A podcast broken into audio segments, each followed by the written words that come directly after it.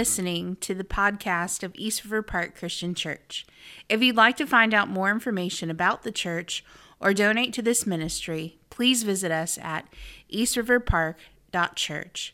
We pray that this is an encouragement to you as you grow in Christ through the local church.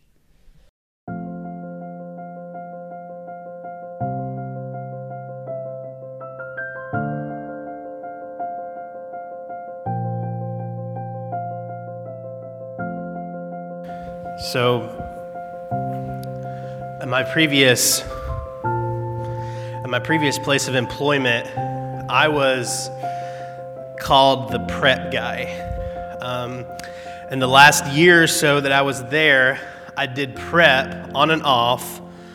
Um, for the three years I was there prior. So I was there for a year, um, doing prep solidly, and then the three years before that, I was sort of getting into that position. But once I moved to night shift, that became my position, and I was so happy. Um, I was very good at it. Um, e- the owners actually came up to me once, and they were like, if you ever walk in and your name is not on the board for prep, erase whoever's name is on there and write your name on there. Because I I wanted that position, and I worked really hard at it. And so I don't want it to sound like boasting, but I was good at the position.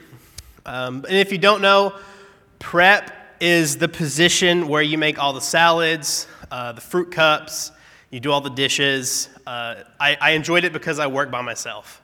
Um, I'm a very social person, but when I'm working, I just sort of, you know, let me do my Let me do my thing. But I did have a secret. The reason I was so good at prep is because I learned how to cut just the right corners at the job so that I could do it faster. And that's why I was good at it. I could do it really fast, and people would be like, man, you get your job done so fast. And I was like, yeah, and that's because I, I cut slight corners. I didn't do anything that was unsafe or anything that was unsanitary. Um, I didn't, you know, cross-contaminate raw chicken with salads or anything like that. But why would I use a scoop when I have clean gloves that I'm changing often? And so that was sort of my that was sort of my secret. I would I would just, you know, boom, boom, boom, boom, boom, salad's done instead of scooping it. I knew the I knew the measurements, and so. It was just so much faster for me to reach in and get what I needed. And it was faster for me, and the owners liked what they saw. Everyone wins, right? Or so I thought. Um, the reason I knew that I shouldn't be doing that is because the owner had told me not to do it a few times. Um, and so every time he would walk in, he'd say, If in the past, he would say, hey, make sure you're using your scoops. And I'd be like, yeah, awesome. And then we'd talk for a minute. We'd talk about how the Cowboys are going to get wrecked this year in football. Um, and then I would start using the scoops for the salad until he left. And then when he walked out the door, I would go back to doing what I was doing because my way was faster and I knew better. That sounded arrogant. It's You might not think this is a big deal, and to some, it wouldn't seem like a big deal, but I realize now what I was doing was wrong. The owner, he was my boss, and he wanted me to do prep a specific way, and I needed to do it how he told me to do it because he was the one that was giving me a paycheck. He was the boss, and I should have listened, but before we get into the message, speaking of prep, I I did not know I was going to be up here today until um, kind of last minute. Jason is out of town doing a, a wedding, I believe, um, and he had someone lined up, but they got sick. And so Jason asked me somewhat last minute if I would preach, and this is sort of a period where I'm not doing much except for work and school, so I said yes. Um, I love preaching. It is... It is what I want to do full-time, maybe at some point. I just really enjoy preaching. It is one of my passions. And so it is an honor and a privilege to get up here and talk with you guys today, but I will give you a preface. This sermon might be a little short, um, fifteen to twenty-five minutes, might be normal, who knows, but if it's super short, you'll beat the line out of amigos and you won't have to wait. But today we're going to talk about my favorite verse. Jason said you can do a psalm if you want, or you can do whatever you want. And so my favorite verse is Colossians three twenty-three. And it says, whatever you do, work heartily as for the Lord and not for human masters. Like, this is the verse that, of, that I revolve my life around. I have it tattooed on my wrist. And it is it is what I use to keep myself rooted from my pride and my arrogance when I'm working. And I'm not going to lie, I was clinging onto this verse really hard last night at two o'clock when I was finishing all of my, my prepping. And so with this verse, whatever you do, work heartily. The main theme is whatever you do in life, let your actions be motivated by Christ and not others. Um, this verse has guided me through all of the jobs I have had. I've had about six. It is guiding me through ministry and my non-ministry job. And it has always given me motivation to be the best I can be because I do it for Christ and not for humans, like Jason Payne. I don't work for him. Well, I do, but... So, and I'll preface this, I haven't always obeyed this perfectly, as we saw at the beginning with Chick-fil-A. But uh, one quick word before I read the text.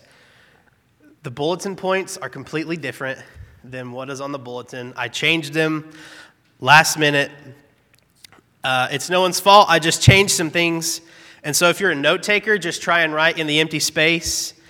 And also, if the discussion questions, when those are sent out, the questions don't actually go with the message. So if you want, just look at them and, you know, research what is on there.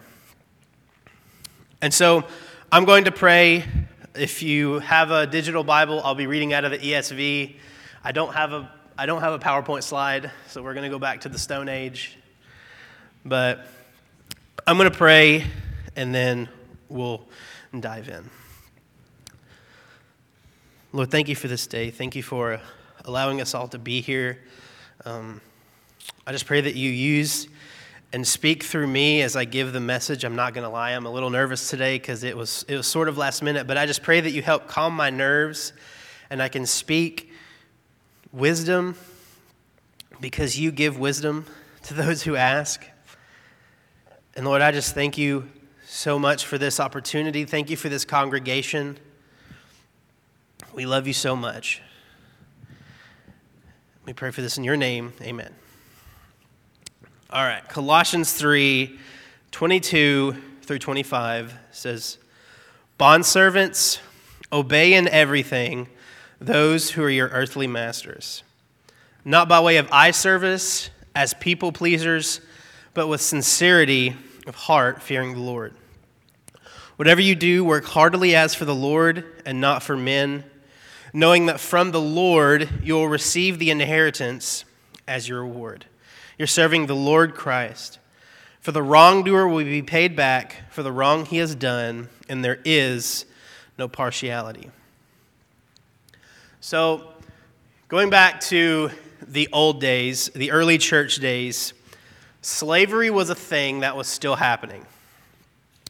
Uh, one of the earliest examples we see is in the Exodus, um, when the Israelites are enslaved and they're being treated poorly to the point of death.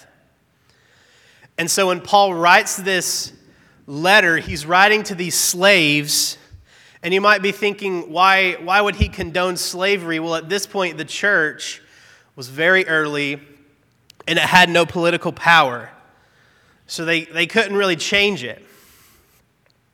And so Paul writes this letter to the Colossians, or to the church at Colossae, and he gives four examples of people that their actions, how their actions should reflect Christ. And one of those people is bondservants. And if you don't know what a bondservant is, it was essentially a slave. These men were bound to their master, and they did not receive any type of wage.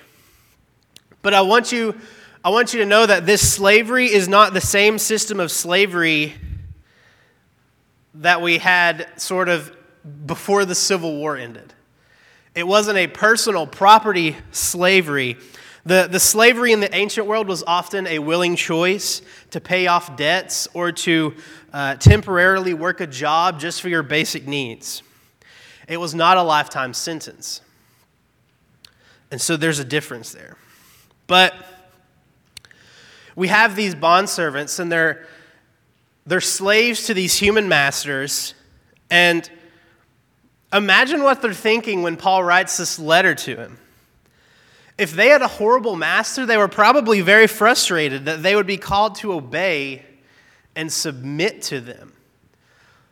Like, why would why would I be told to submit to a human master that is awful? But Paul even writes this again to the church at Ephesus in Ephesians six. This is six, five through eight.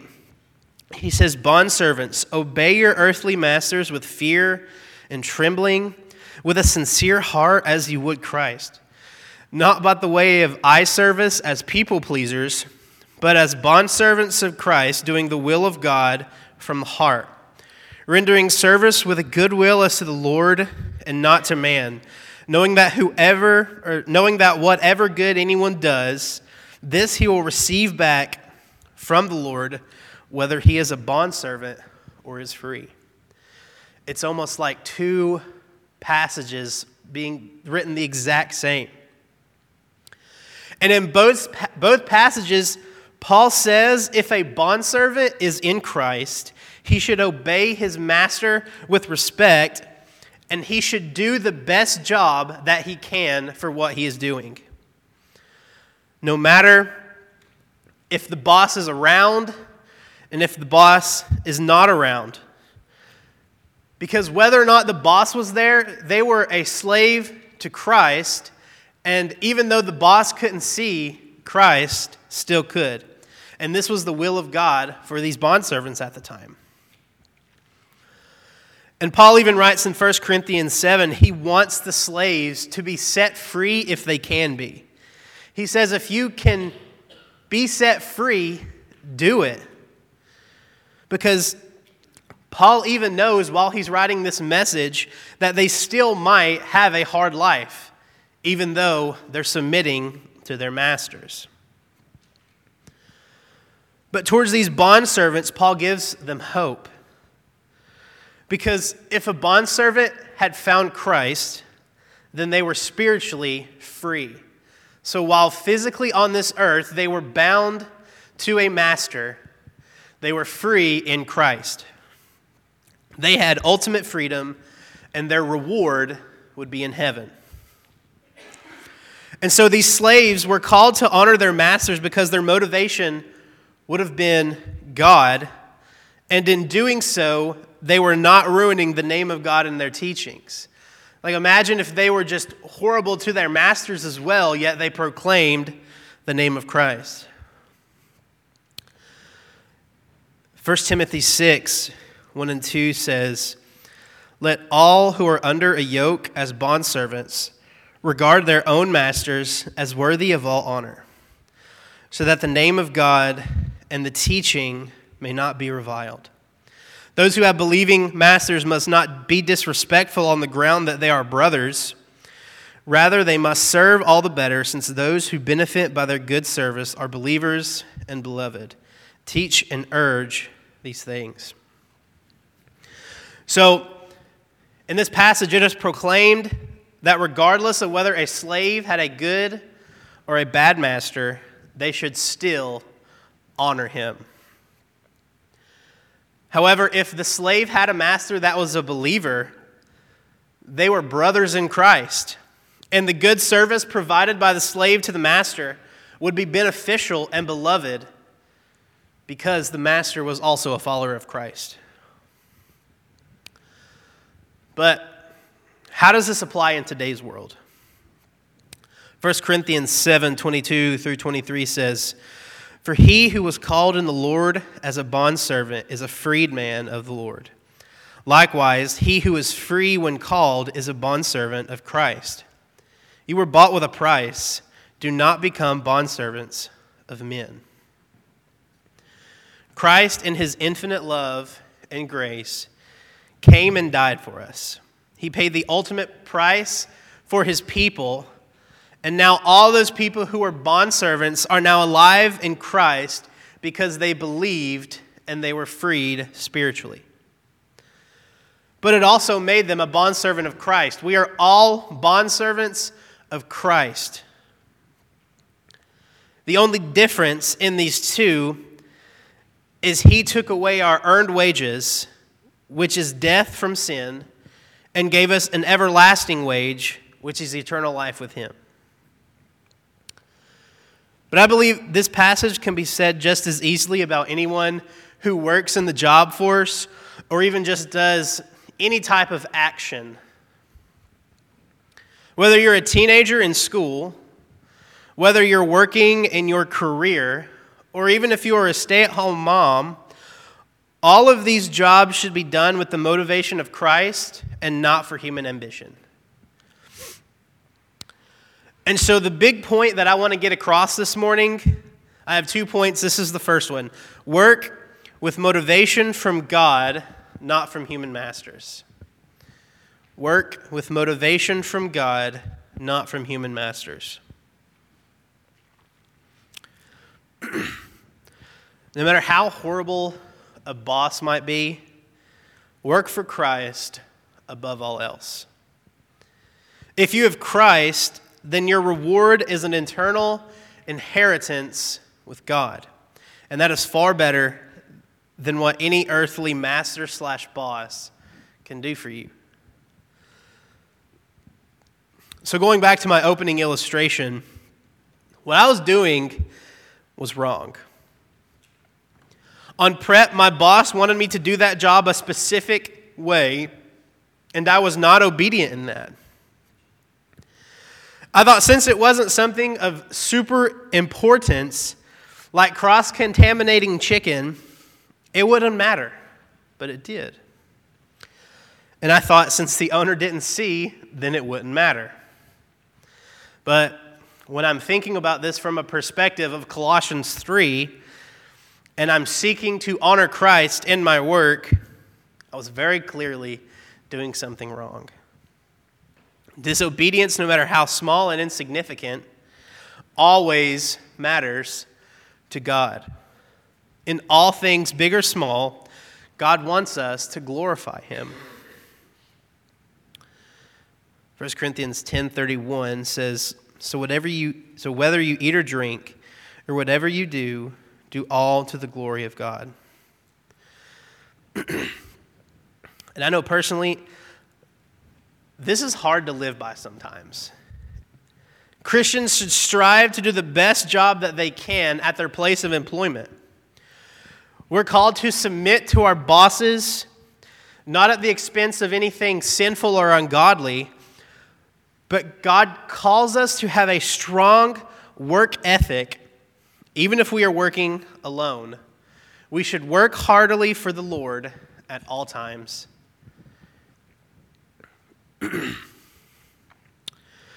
I've worked about six jobs in my life, I mentioned that, but at most of them, I have worked for people who could not have cared less about me. And I think that's a, a big similarity in the job force today.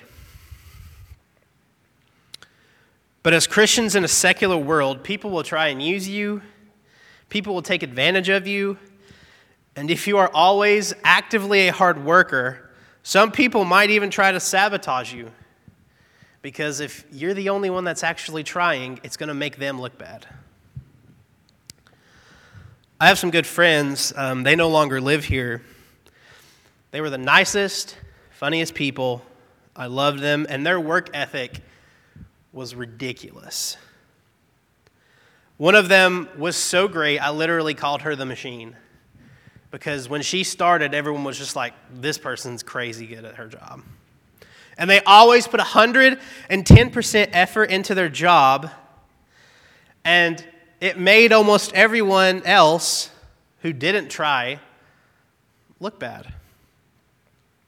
And so the employees went behind their back. These people talked negatively about them to our boss. And when they went to the boss with concerns and desires to further themselves in their career, the boss did not want to work with them. And they were ran off. So they left their job, but they kept their character, and they kept working for the Lord. And they will be rewarded with an eternal inheritance for their devotion to Christ. And so in this, God does not favor the rich or the poor. He does not favor the husband over the wife. He does not favor the boss over the worker, nor the master over the slave. Because Colossians three twenty-five says, God does not show partiality, and so God will repay his people with eternal life, and he will repay those who do evil with divine judgment. And in this passage also, God calls us not to be people pleasers.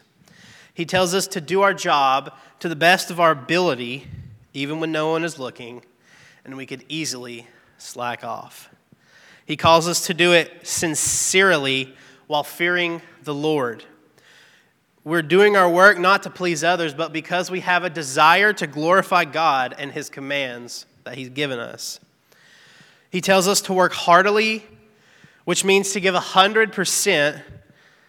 He doesn't say you should work half-heartedly. He says work heartily. So you should be, be working with passion. And finally, he tells us that we should expect the inheritance as our reward. God, in his immense love and grace, tells us to expect an eternity with him, because that is our reward when we put our faith in him and when we do what he commands. And so while we wouldn't receive, while we be working for wages, if we get paid, if we're underpaid, we can still look to Christ, and our hope is in the reward that he's promised us. And so here's my final point. Let your actions reflect Christ as you live your life in him. Let your actions reflect Christ as you live your life in him. And so today, let me challenge you. Is God reflected in your motivations? And are you able to work heartily for the Lord and not for humans? On Monday, um, I got to work, and I sort of had a good and bad heart experience. There was some, there was conviction uh, followed along with Uh, some compassion. I work at a water and gas part manufacturing plant in Stony Creek. I have my own cell that I work in. I walk, I have this these three huge machines, I and I just I work by myself. No one usually bothers me. The supervisor will come by once or twice and ask me how it's going. And so on Monday I got to work. I put my headphones on, I turned on whatever podcast I was listening to, and I got to work. I was there. I was ready to just hit the grind, eight hours later, clock out, go home, and eat a sandwich, honestly. Well, thirty minutes into the job, the supervisor walks up to me with a sweet old lady who's in her thirties, or not in her thirties, in her sixties. A sweet old lady, she's in her sixties. And he says, hey, you're going to train this lady today because her cell is down. And in my mind, I'm just like, Oh my goodness. Come on now. I just want to listen to my podcast. I just, my first thought was annoyance, and I just wanted to do my job and then leave. I didn't want to have to put any brain effort. And so my first thought was not any type of positive thought. And so she works with me for two hours. I've been training this lady. Uh, she's really cool. And sort of we, we've hit a groove where she's she's making some parts, and then I'm I'm testing them and boxing them up. And so the supervisor comes back and tells her, hey, we have another cell set up for you. And so she kind of gets frustrated. And when she gets frustrated, she's like, oh, I hate going to this cell because the parts are too small and it hurts my hands. And so my immediate thought is, well, I can go to that cell if you want. Like, I can, I will go do that job so you can stay here. And while she said she would go, she was taken aback by my kindness. And that kind of confused me. She was very appreciative that I would leave my cell and go work in another cell. And I'm not going to lie, it made me feel kind of bad because my motivation is Christ, and here I am working with a sweet old lady, and she's never really shown common courtesy in this job. I hated that. And because my heart was in the wrong place at the beginning, I didn't share the gospel with her or anything like that, and I, I truly hope that I get to work with her again so I can. But in that moment, after when I offered her to stay here, she noticed something about me that was different than others. Because when I said that, she turned around and she was just like, that was really kind of you to say that. And I was just like, wait, what? Like, I feel like most people would say that, but in reality, they wouldn't. Christ is my motivation. Christ is my motivation over my own selfish ambition that sometimes just wants to be left alone. And in those moments when the supervisor walks up and says, hey, you're training this person today, Christ is still my motivation. I must heavily rely on God every single day so that my actions reflect Him and not myself. If left to myself, I will serve myself. And that is all of humanity. If left to ourselves, we will serve ourselves. But in Christ, we have been made new. And that means our life has a new purpose. And that is to live for the glory of God. And so if we are in Christ, then we should have the sole motivation of Christ because we are His servant. And His way always, one hundred percent, leads to an eternal inheritance with Him forever. By His grace, we can even work, and we can work hard. And then one day, we can stand before the Father, and He will say, well done, good and faithful servant. That's Matthew twenty-five twenty-three. Well done, good and faithful servant. So if you have any questions uh, about the message, um, I'll be up front. I don't know what all elders are in here, but you can find me, you can find an elder, and you can talk to them if you have any questions.